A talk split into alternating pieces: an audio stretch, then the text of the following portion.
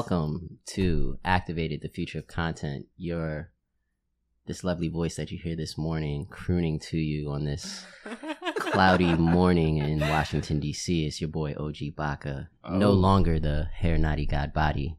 I've dropped the top on them oh, That is true. for the live stream. Oh wow. Yeah, You so got a haircut. we're we're changing things up for the wintertime. You know, it's about to be no shave November, so I'm about to, you know, Is that is that gonna happen? I'm gonna try. Yeah. I'm gonna try. Get a What's the theme for November? No shave. no shave November. Oh. Isn't that like is that Movember or something? Same thing. Okay. All right. And so I'm joined by my lovely co-host, Miss Tima Fatima. Fatima. We're gonna get you a Yeah, we're.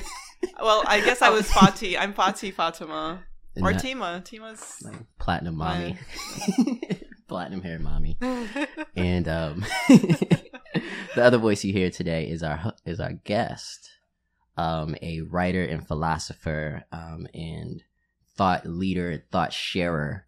Uh, that we've met here at uh, Eaton, and you know we love to bring in the people that we bounce a lot of ideas off of. So um, that's Mr. Barrett Holmes Pittner. Hey, how's it going? Thanks. yeah. What's I, up, man? Like I'm all those things.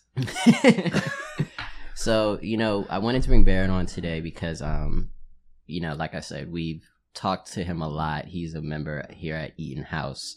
Um, but we also started working uh, with him recently on the launch of his think tank uh, the sustainable culture lab um, which we'll get into a little bit later. But you know with launching the think tank we've uh, you know launched a podcast. We've had a launch event. Uh, we produced a zine uh, talking about many of the goals and philosophies that back up uh, what the Sustainable Culture Lab is. And so, you know, we're bringing Barrett on to break it down for us, talk about, you know, where you're from, your history, how you came about these ideas, why you do the work that you do, and, um, you know, share some ideas about the world, man. Yeah. So which which question do you want me to start with? so let's start with like the basics. Um, what what do you do? What do you, what is your work? Because you could you could say you wear a lot of hats, huh? Yeah, I guess I do wear a lot of hats. Well, I guess let's see. It's a good. It should be an interesting, simple question, but I'm a writer. I write a lot, um, and but as I and I would write about like race, culture, and politics, and I would my pieces would appear in the Daily Beast, the BBC, the Guardian, other places. Um, but it, like in my heart of hearts, even though I was uh, I'm a writer, journalist, went to school for that, I was always a philosopher. And one of the the big t- like push and pull with journalism is making sure that your your voice doesn't shape the story too much so that you can Mhm. provide like an objective truth and and I've always aspired to do that with my journalistic work but as you look at enough truth objectively you kind of are able to see the world and see what's happening in a Yeah. way that other people aren't going to be able to because they're not getting that level of exposure and so from that it's there's i felt there's an obligation to articulate the truth that i see in a way that makes sense to people and that becomes the development of philosophy and language to articulate how you see the world in a way that hopefully can help people uh, move throughout the world Mhm. in uh, the best way they can because if you don't if you can't describe your environment then it's going to be very difficult for you to uh, live within it in a healthy way because you won't actually know what's going on what's going on in that way. So let's talk about like your background. You know, we talked about your your writer, and I want to get to your philosophy a little bit later. But where are you from? And was there anything that kind of in your childhood that kind of shaped like your philosophy or like the work that it led you to do? Like, were you always a writer or? Yeah. Uh, so no, I I was not always a writer. Um, I think in middle school and high school, English was probably the class I had the least amount of interest in. I was like, Really? a, I was a math guy, and I liked uh, soccer a bunch. So at a certain point, school was just like too easy, and so I just kind of cared more about sports than Mhm. classes. Um, but I'm from at I'm from the suburbs of Atlanta, Georgia, Marietta, Georgia. It's a predominantly white uh, community. I'm African American, and it was like the hotbed of Southern conservative thought. Like Mm. Newt Gingrich was my rep growing up, um, and you know once he left, the next rep then became the senator, and so it's still like that influential part of you know conservative thought that dominates the South and now kind of dominates American thinking. And so I think growing up in that environment where you kind of had the the best, I guess you could say, of conservative belief. so AAA conservative belief. yeah, like the creme de la creme of conservative thought was what was shaping my upbringing, and it was very easy to look at that and say this is just ridiculous. There's really no legitimacy in any of these Would you- arguments. Would you say that like were you like indoctrinated into the thought or did you always feel like you were like outside of that? Like my experience wasn't like a part of that. Like what was your uh, view of that? all right, so when you're a kid, you don't. You're not really aware of how you, you think. You just think, you know, like it kind of Yeah. takes a while for you to wrap yourself around how your brain processes stuff. Which it's a weird thing to say, but you kind of the idea that you get to know yourself more when you're in your 20s No, I than you did in your teens is because like you're more aware of how your brain has been processing information for like two decades. Right. And so when I got older, I realized that there was a moment when I was growing up that I think set me apart from all my contemporaries. And it wasn't something that I tried to manufacture. It's just how my brain saw the Mhm. world and, and, and how it, what happened was at sometime in elementary school, for all African Americans in this predominantly white environment, there's a moment where you realize that you're getting discrimination or some sort of abuse just because of the color of your skin. It has nothing to do with anything that you've done or whatever. It's just you're black and they feel the need to say that you aren't good at stuff or you can't get things. hmm And at this point, I noticed that a lot of my classmates, my African American classmates, kind of went in one or two ways. They either internalized this, or they they internalized it both Both ways. both yeah. ways. But one of the ways was they internalized it and said, "What can I do to like make myself better so that these white people don't do negative things to me?" Mhm. And then there was another group that internalized it and said, I'm not going to do anything that these white people say. I'm going to go in like another direction. I'm going to be distinctly something that's not white. Mhm. And I looked at it and I just thought that this notion that someone could say that I was bad at something for no reason apart from the color of my skin, which I have absolutely nothing to do with. Like I didn't pick who my parents that, are. right. I didn't pick where I live. Was just completely insane. And if they could make that determination off of that fact, then they could make any kind of determination about me at absolutely any time with zero substance. So I just, from like fourth grade, maybe third grade, just thought that where I lived was the most absurd place ever. Hmm. And nothing made any sense, and no one's opinion or mattered at all. There was like a template you had to follow where it's like, all right, I need to go to school and not get in trouble and do this stuff just so that like I don't like cause a hassle and make my life like It's almost like you saw the wires or the like. Yeah. You saw the the strings behind the puppets and just was like, I'll deal with it. But for the longest time, it was just none of this makes any sense. yeah. The opinions of the people around me don't matter because if they do matter, they can they feel empowered to change them at any minute, any minute. Yeah. And if you don't have to stick to what you believe ever or have any kind of consistency in what you think, then are you even thinking? Do I need to listen to anything that you say? Yeah. and that that's basically how I've thought since I don't know elementary school, and I didn't realize until in my twenties that no one else, that rarely anyone else thought like thought that. like that. I just thought like a, a bunch of people did. So this overall led to like your development of philosophy, of your philosophy and like how you see the world. Hundred percent. Yeah. Yeah. And and so let's talk about now like what that philosophy is because we've talked about I think what's really dope about the conversations that we've had here is how we talk about applying language Mhm. to experiences and things like that. So you introduced the word to me and Right. that word led to essentially a philosophy of how to live your life Yeah. or or how we could do go through life. So let's talk about this word that you uh, came up with, Okay. and um, what.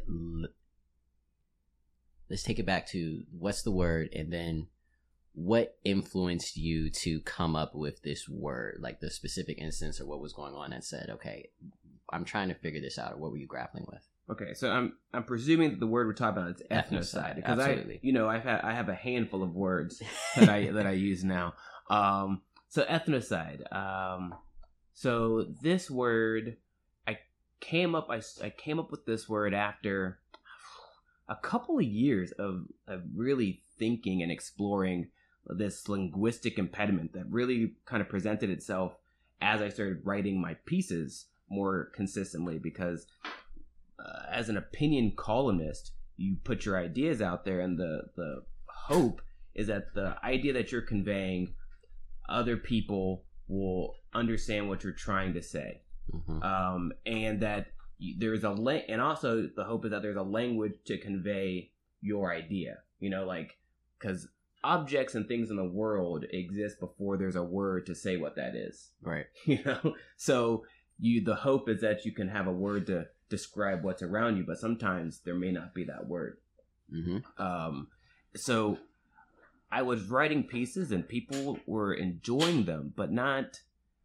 the responses i would get would be kind of askew from what i expected and that kind of enforced that i was seeing things slightly differently and so then i wanted to modify my pieces to try to really succinctly articulate what i was And trying what to wasn't connecting? Like, what do you think was going askew for the reader? so there's a it happened over like a series of articles, but the most noteworthy would probably be this one I wrote in August 2015. It was uh, it was about Donald Trump. It was Mhm. it was called you know okay this Trump thing isn't funny anymore, and it was the first piece mainstream piece to compare Donald Trump to fascism. hmm And the point of the piece wasn't solely to say Donald Trump's a fascist like, you know, Mussolini or Hitler or whatever. It was to talk about how America is not alarmed about this type of fascism. And the Mhm. reason we're not alarmed is because America has just had this kind of fascism forever. We just don't call it fascism. Right. So, like the treatment that my ancestors in Charleston, South Carolina received in the 1850s, 60s, clearly before that when it was slavery, was akin to any kind of European fascism. Yeah. But we don't call that here, in call that fascism in America. We just call that tradition or something, Yeah. you know? Patriotism. Right. whatnot. And so I wrote the piece, and everyone really rallied around the idea that I'm comparing Donald Trump to this these evil people in Europe. But that wasn't the point. The point was comparing him to the evil people that live in America that'll always that America produces that we just don't call evil. hmm hmm And when you try to make a point that's that to me is so clear, and I think it's clear to me because from like elementary school, I was just like, this is where I live is meaningless. Right. no, everything is here is crazy. To see so many people not get that that's what I was trying to say hmm was quite alarming. And so then I just had spent a while just thinking about this and how to articulate how I see the world. And as I tried with like the existing norms of, you know, saying systemic racism or Right. white supremacy or this, that, and the other, it wasn't resonating. So I decided that I needed to start looking for new words or developing words to des- describe what I saw. And that's where the word ethnocide came to be because uh, historically, ethno isn't like your ethnicity as we talk about today, it's your culture. Right. Um, and so I felt that America as a society, that inside is like homicide or suicide. It means killing. And so like ethnocide is the killing of culture. So I felt that America actually suffers from this destruction of culture. And that cult and it stems from the transatlantic slave trade, where the goal of that was to extract African people, destroy their culture, hmm and then have a society based around this normalization of cultural destruction that impacts and influences everyone in the Right. society. And that I felt succinctly articulated how I've always seen the world. Um, and it's crazy to think it took, you know, 30 years or so Yeah. to for me to have a word that I felt described how I've always seen the world. So it's like it's like a like a thirty year window where you're not capable of articulating, articulating describing your word. surrounding. Yeah, especially considering that that's something you noticed as a kid and you still weren't able to like people still don't see that as adults. Right. Yeah. I Yeah, and I will say, well, like the thing that's weird about not weird, but as a kid, you're just feelings. Right. Like you Yeah. feel the stuff as a child, and so the goal is that you feel something, and then that that feeling um, resonates and connects with other people, Mhm. and you have like you, you join people that have the same feeling. yeah. I'm this person who felt something that I don't think most people felt. And so then I didn't have that like emotive connection to like really anyone Right. Really around me. You Which- weren't able to find other kids who felt the same way or even adults for that matter. Right. It's not like you were able to communicate how you felt and then you were able to find a community around you or a group of people who felt the same way. Yeah, and it's it's super interesting in hindsight where like to other people, you know, I played sports and I had fun, I had friends and stuff like that, but at the end of the day, I kind of had like a fairly lonely like Mhm. childhood. Yeah. But you know, you guys know me. I'm funny. I can have fun. I can make friends Yeah, and everything. yeah. But like there's like a loneliness to it. But to me, I never felt lonely because it's the only way I knew how to see the world. hmm And if people didn't understand it, then that was fine because like the space I was living in was already meaningless. Yeah. So like you already got it. right, so like if they didn't want to be around me, hmm I was perfectly okay with that because I knew that if they wanted to be around me, the society I lived in meant that if they changed their mind tomorrow based on absolutely nothing that I've ever done, they'd be perfectly empowered and feel justified in doing so. So there was no like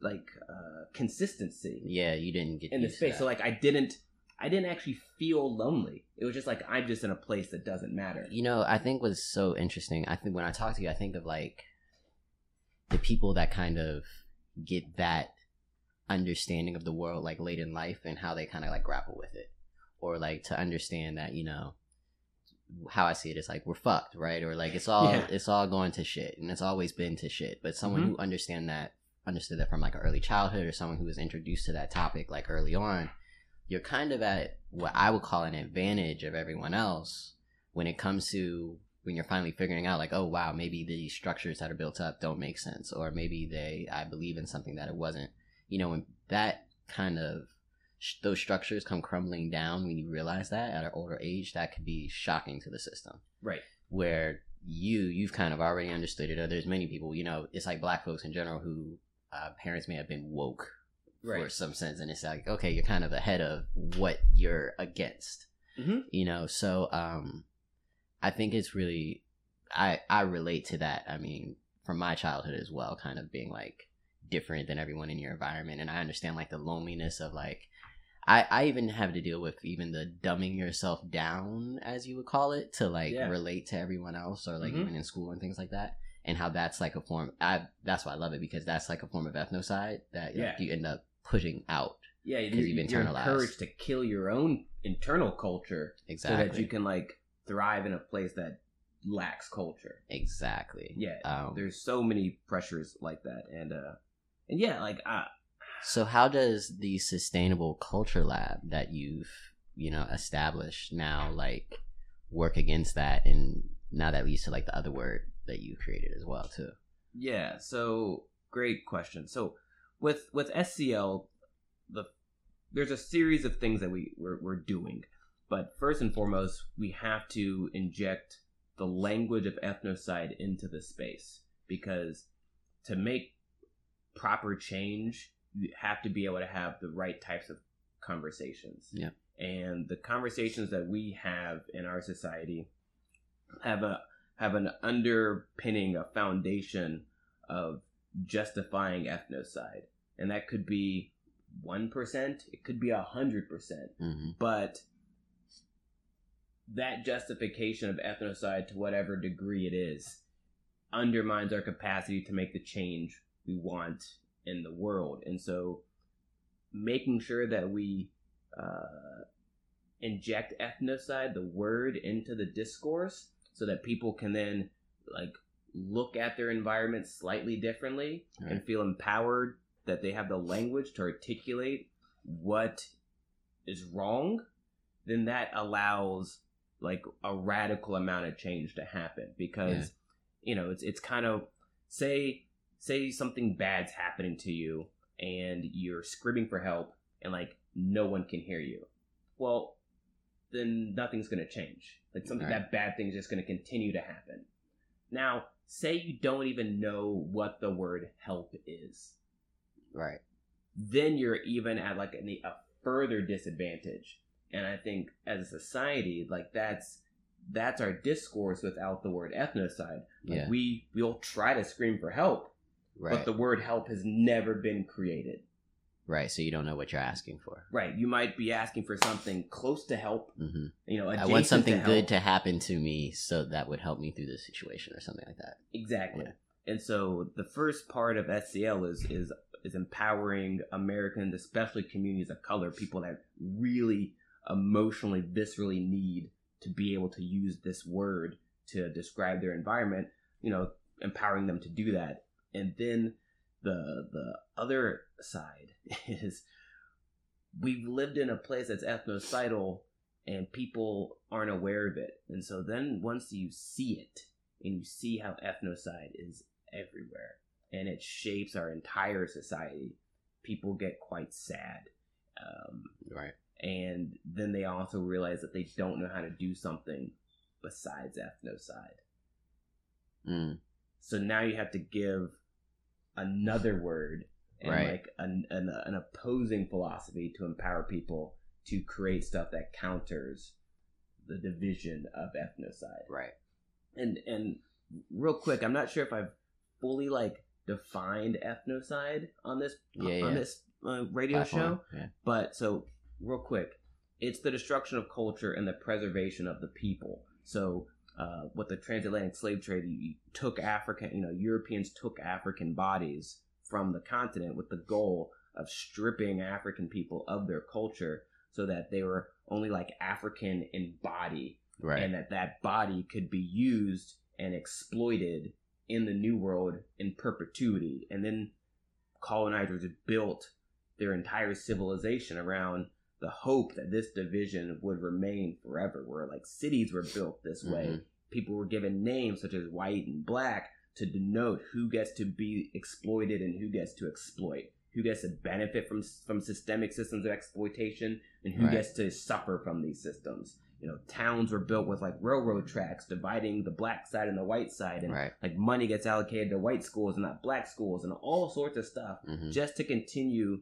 this ethnocidal division and our, our language regarding race derives from ethnocide you know we're gonna like europeans created races Right. so that they could be divided and one could be it could be easy to determine who gets exploited and who doesn't and then there's all like there's ling- linguistic impediments where as an african american if i talk about the united states there's a cultural pressure for me to say we Yeah. it's like no right. I didn't have anything to do with like with these ideas that these Europeans came up with. Like Europeans forcefully prevented anyone that looked like me from having any influence on these ideas. Right. So should I say we? Right. Does that Oh. apply? Right. Of course not. But culturally, there's a narrative that we're together. No, that just foundationally doesn't exist. And so once you see that, you know, it's tough to deal with. So you have to come up with another thing, which is uh, second word, which is eutopia, and that's spelled E-U, topia.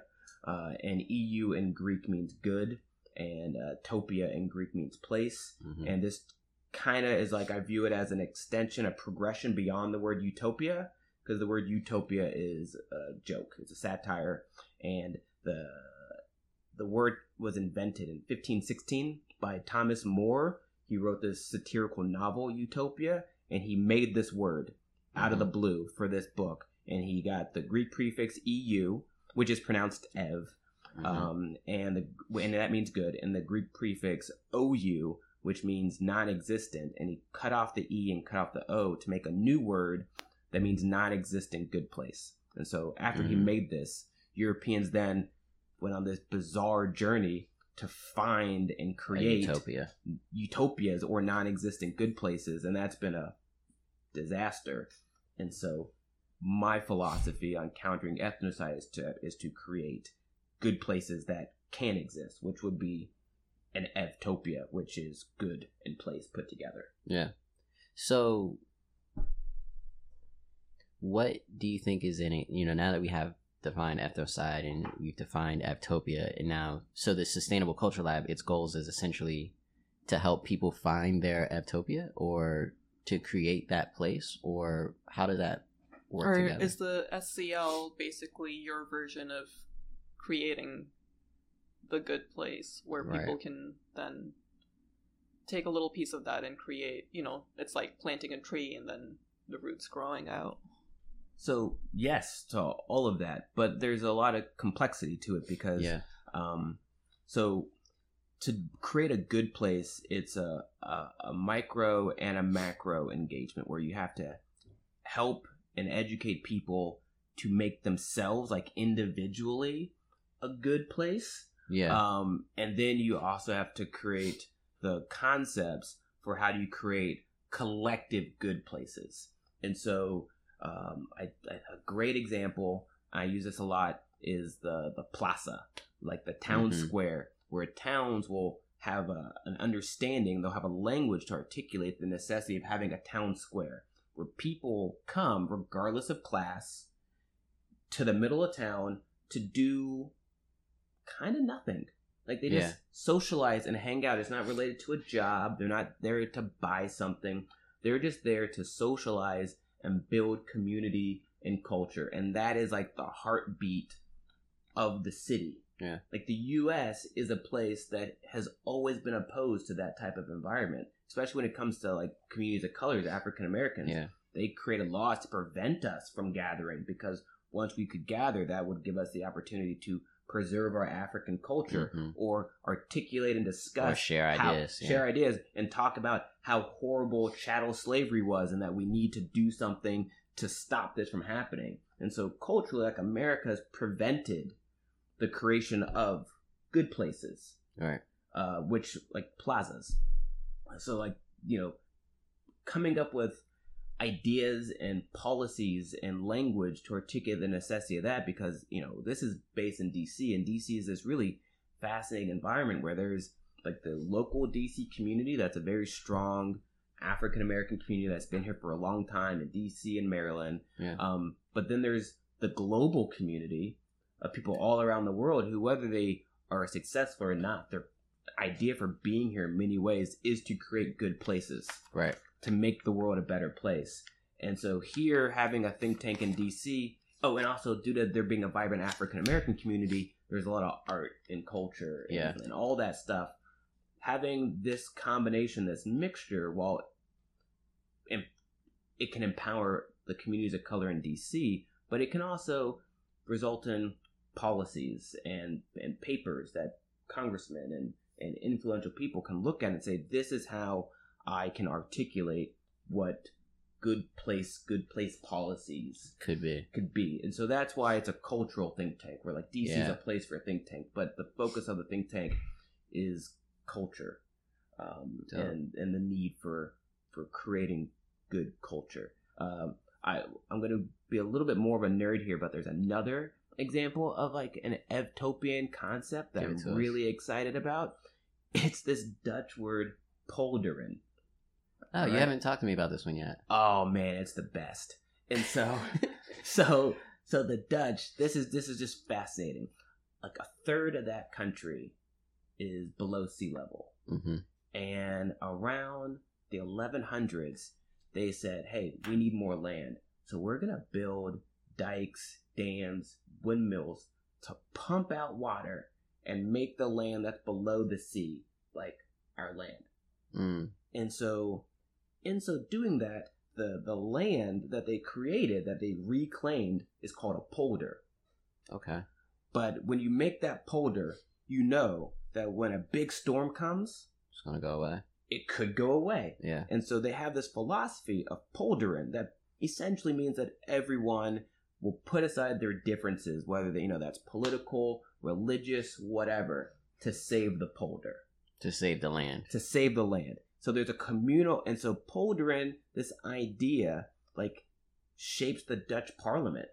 Like, they have never needed a majority party to run their government. Because it's always like for the good of everyone or for the good of It's always preserving the poldering. They're like, we can always form a coalition. We can always come together to pass the laws that are like necessary for the people because of poldering. And so, Mm-hmm. so there's so that's poldering. But then you think about it, and like most societies, the land is already there. You know, Yeah. like you, you, you, even if you're an explorer, like you cross that mountain, and it's like, oh wow, there's land, and I'm we're just gonna live on this land Right. the Dutch are like, let's make land. And so we're going to strategically put a canal here, a dike here, a windmill here to make this amount of land available for the community. Right. And so now, like, every inch of a polder hmm starts as communal space. And then you put Ah. houses on it. Then you turn it into farmland. Then you do whatever. But, like, it starts as the communal space because the community comes together Right. To get it. and makes it. And as the Dutch population has grown over the 20th century, they just said, "We'll just make more polders. Right. Like we'll just we'll just make new land." Right. And they've they've been quite um, ambitious and have made like four pretty massive polders in the 20th century alone Wow. to just accommodate for more people. So that's like collective land hmm that then your house is on that and and so like the couple times i've been to the netherlands i've always been astonished that people leave their curtains open like when you're Mhm. at when you're in your house your blo- your curtains are open and you can look and see your into your neighbor's house Because it's like my time. space is your space, and we're all kind of even though it was even though I'm in my own home, it's like yeah it's built on community land, so it's kind of like it's our space how you interpret or how you move through life, understanding shared shared Yeah. space yeah and so and, in and there's a ways. whole understanding that like the community helps raise each other's kids you know like you can leave your kid with the neighbor they got you like the blinds are open Yeah, you know yeah. It's like it kind of lends to living life like that. right Those small actions. And I- and so I think this, like, that. this my idea of utopian environment you know it's not a perfect thing it's not a utopia where it's perfection there's no tension there's not like a cons- there's a consistent amount of work that has to go into sa- sustaining an utopian space but this this idea of polder that they do in the netherlands i, I just find really fascinating That's really dope. Um, and you're gonna send me on a YouTube tangent, like probably later on this. oh my god. So here's a question you know we can talk about a lot of these ideas and these topics but you know people are different kinds of learners. Some people are visual some people are hands-on some people um, they just get it. So how do you kind of push out this information about ethnocide eutopia sustainable culture lab? Like do you just go on podcasts and talk about it or do you write about it like what do you how do you get people converted to this well i guess all of the above is the answer i have to give because if I if I'm only good at writing and people need to get information many other ways, I have to find a way to become better at these other things, even Mhm. things I I'm not that fond of. Um, so yeah, I go on podcasts. Um, I write articles. Um, I'm going to start writing more and more articles specifically talking about ethnocide and eutopia using that language. It's kind of difficult to use language that people don't even know exists yeah to, to Yeah. write stuff but there's going to be a growing shift towards that with candor we produced a, a zine it's a like a 20 page little booklet that describes the foundation of these ideas and if you're in dc come by the eaton or come by shopkeepers in the northeast Oh, and yeah. you can you can buy a copy. Um so i have we have social media we have a website. It's scl underscore community or scl dot community. The website is scl dot community. The social media it's all scl underscore community. And you can learn from that. We're we're coming up with an events schedule at eaton. The goal is to have an event um, about every month Mhm. talking about some facet of either ethnocide and eutopia and how you can uh, you know use the, these this language to uh, improve your life and and we're going to continue developing more and more ways to get people to know this. I believe this is recorded, so that'll Yeah. that- that'll be on on YouTube or something like that. yes, sir. You know, So I want to go back to something you said earlier about um, kind of art. Um, you know, one of the big contributors to your to the zine and to your platform um, has been another uh, photographer and a who's actually been a guest on our podcast, uh, Bob. And um, you know, when he was on our podcast, he talked about kind of you know how he was introduced to these topics and how it kind of how you know same way that we have conversations here and we're talking about wellness and going through life how he grasped onto your idea and then how it influenced his philosophy. you talked about me. yeah just a little bit Oh, okay. how it influenced you know his philosophy and how that philosophy also influences his photography work and artwork that he puts out his photography as art and so i wanted to know kind of like what are your thoughts on like this intersection between ethnocide eutopia and art and creation as a method of like explaining the idea Yeah, yeah. So art's essential to the work of SCL, and I should have said that earlier, um, because let's see. So philosophy is complicated. Like sometimes, you know, to really articulate a good philosophical idea, you'll need 400 pages, and a lot of times philosophers aren't the best writers.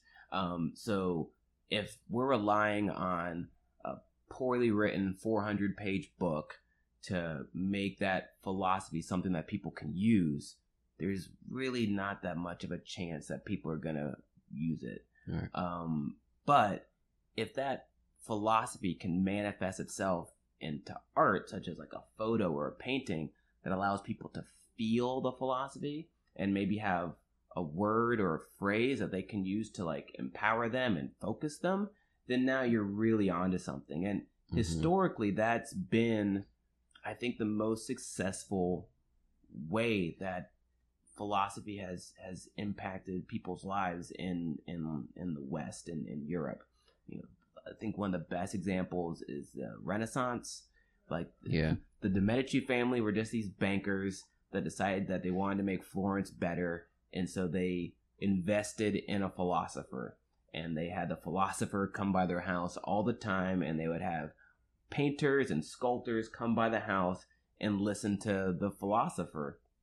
Um, uh, and next thing you know, his philosophies were manifested in their paintings. His the philosophy of of town squares came from one came, came, from, these the types of conversations where you need to create spaces for people to gather regardless of class you know to to sustain community and when they gather in that place you need to make sure that that place is beautiful and that it has stuff that encourages people to be their best selves Yeah. and that's why that's partially how the renaissance was able to thrive What do you think was the impetus? Um, this may be off track a little bit, but what do you think was the impetus for like that Medici family, that rich family, to like invest in the arts? Was it, it like could it just start from like I think this is cool and I want to see more of it in the world, so here and now we have what we understand as how we live life.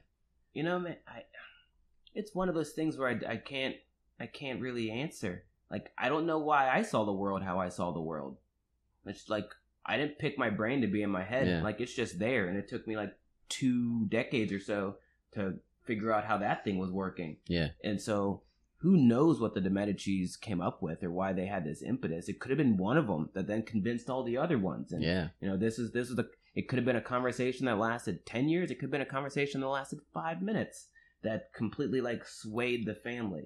Like, well, you know, you know what? Just to take a tangent and Yeah. maybe t- clue into a little bit what I'm thinking. Um, what I think about is like how we have like money and capitalism and how it leads us to a lot of bad things or like ethnocide in general. And this is if you're thinking about what you're saying is like you have this family that now threw money behind, you know, creating art and creating Times Square. That actually was capitalism working for good. Well, or so See, I guess- I guess- I guess that answer is is kind of like how capitalism would want you to describe it because I would see it as someone becoming a capitalist and getting all this money and then realizing it's not really making society as good as they would like it to be because Mhm. like a hypothet- like you're if you're a banker, your job as a banker is mostly to like hold people's money. Hold people's money so and make that- it so- more for you. well, you frankly like you need to hold people's money so that it's harder for them to get robbed. Yeah, And then sure. you make money by like giving people loans so that they can then build stuff and create things and you get interest off of those loans because then they make something that's profitable. So like the concept of being a banker is like a social good. Mm, But that doesn't necessarily mean that you're going to provide a social good. And if you have all this money and you're one of the wealthiest families in Europe, and Europe's still kind of in the dark ages, and you have a bunch of cash, you might look at it and say, capitalism hasn't benefited society to the degree that I thought it would be. Because I, because they straight up have a job that is the focal point of capitalism, which is moving money around. Yeah. Like because this is this is wonky, but like there's a difference between money and capital. Like money is something that you can save. Once money is like no longer in circulation, it's no longer capital. Like capital is money and movement. in movement. and so right. like a banker, clearly a banker has to save and keep reserves for like the solvency of the bank. But what banks actually do is make sure that money is moving around so that people can use it to buy stuff and keep capitalism Mm. going. because if everybody was just holding cash and there was no intermediary, it wouldn't exchange hands and no other ideas could be made. You Right. just have top and bottom. Exactly. Like if I have a bunch of cash and it's just hidden in my mattress, that it money doesn't help anybody. doesn't exist to the world really until I make it emerge from my mattress. And then once it's emerged, now it can do stuff to benefit society. Mm, But up until then, it's like it doesn't even exist. yeah, And that goes into the question of like, what's the purpose or meaning of money? Like, money is a thing that you have that you use to buy stuff that has meaning, such as like food yeah, or a house or clothes, stuff that can provide you with meaning. But money itself doesn't provide any meaning. And Yeah. the, the, the dynamic is is that no matter how hungry you are, you don't need to eat 50 times a day. yeah, You know, like there's going to be a cap on the amount of food you can eat. There's going to be a cap on the cl- amount of clothes you can wear. There's going to be a cap on the amount of houses or cars you can have. So the stuff that has meaning, there's actually a Yeah, ceiling. cap for there's right. a cap. You can you can hit the ceiling, and at a Mm. certain point, like if you have ten houses, you're like, I'm not using four of these houses. I need to sell these. that's a big bar. The things that you need, there's actually a cap for. there's a, there's a ceiling, but money is a thing that you can constantly make an infinite amount of. yeah, You can always get more money. And Right. so as you make more money and you can't buy stuff that has meaning, now you have to find a way to make your money meaningful. yeah, And that in many ways is the inversion of capitalism. right, Um, because you're just acquiring capital because move money's moving around. You know, and so like I would say that these the Medici's, just like plenty of other people, like like Karl Marx was funded by Engels, and his dad ran like a factory in England and just had a bunch of money, and he Engels is like, we're making all this money by ruining people's lives and just locking them in factories for like 16 hours a day. Let me use this money to do something good, like make sure that Karl Marx is able to live and not Mhm. be poor. Like a lot of a lot of uh, really powerful thinkers were able to think because like capitalists got near the end of their their professional career and realized that they have all this Mm. money and that the return that they thought accumulating money was going to give them was not nearly as great as it should have been and now they need to try to use that money for good So that goes back to kind of what I was saying in like the beginning of our conversation, where it was like when you understood like the concept early on in your childhood about like why this was messed up, or like how you come into this in your twenties. Like you had older people with cash that were like, "Whoa, I didn't get this," and now they're having that crisis of thought. And now they're like using it to influence of some influence something in ways. yeah 100% like Yeah. you know we live in a place that acquire you know people try to derive meaning from money All right. and having a lot of money should give you meaning but like money is a thing that doesn't have It meaning doesn't have meaning. it's supposed to be used to acquire things that give you meaning but like if you have money in a couch and no one knows it exists then it's meaningless until it emerges and then you do something meaningful with it I dig it. so like it's uh so i don't know what the question was now. Yeah, I don't know. Oh, but- it was about the it was about the De Medici's and how this came. Yeah. into. So like you know, frankly, I think at a certain point, people realize that they need to start using their resources, whether that's money or just being a nice person, to do stuff that is meaningful and can make the world a better place. because otherwise it's just like what are we doing Yeah. um, and my goal with scl is to empower people with language and ideas and philosophies to make the world better and a key way to do that is to be able to articulate the flaws in the world that you currently live in Yeah. and that's that's kind of that's it Dope. Well, um, thank you for that. yeah um, as we wind things down, actually, um, I want to ask you. You know, we've talked a lot about content and ethnocide and Eutopia, and so, what kind of content have you been taking in recently? Whether it's TV, movies, books, music, or anything that you see as like, um, kind of creating that space of Eutopia, or just something that like is inspiring you to think in those ways right now. Um. Well, so that's a good question because I I have been focused most of my life on articulating and understanding ethnocide, and so the process of doing Eutopian stuff is actually still like a daily struggle. For Yeah, me. Harper. Yeah. I, I have I have habits more geared towards looking at like the ethnocidal abyss than Yeah. creating Eutopian space. So uh, one thing I do here at Eaton is I go to the meditation every day that's Mhm. quite helpful for me. Um, I I try to I, I, I try to create routines where I wake up in the morning and, and articulate like positive messages and what I want to do throughout the day. yeah. Um, uh, I I ride my bike. That's something that really clears my head, and I try not to ride my bike too fast, where I like I'm competing with Yeah. cars, and it becomes like an, an activity that's that's just filled with anxiety and not just like like casual contemplation and like meditation and movement, movement, yeah. as I like make sure my body doesn't fall apart. And so there's there's a lot of like micro um Eutopian stuff that I try to do to make sure that I'm good at it because I I need to be good at that and for my work It's like good at making yourself feel good.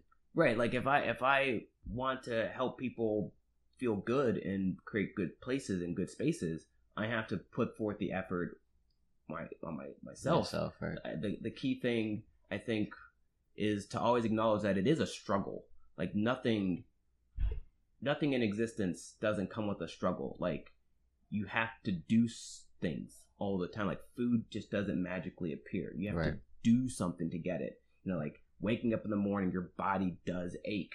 You know, like Mhm. like walking down the street, that's actually like a subtle pounding on your body every day. Right. These are just like struggles that we're so accustomed to that we don't perceive it as that. But it's all like a struggle, and you have to make sure that you have a a a philosophical, meaningful understanding as to why you do stuff, so that you feel empowered as you go through like Your that day. struggle. Yeah. And so I'm in a, I'm in a stage where I I'm experimenting a lot and to make sure I find the best routine for myself. Um, but as for books, right now I'm working on a book talking about like ethnocide and eutopia, and I'm still in the the art the describing the impacts of ethnocide. So the books that I'm reading right now are very ethnocidal. Yeah. And I it, it means that I need meditation. to bring yourself back up. I can understand. Are you understand. gonna make that. it to meditation on time? You No, I'm not. Minutes. No. I'm gonna. We know we're gonna get you out of here.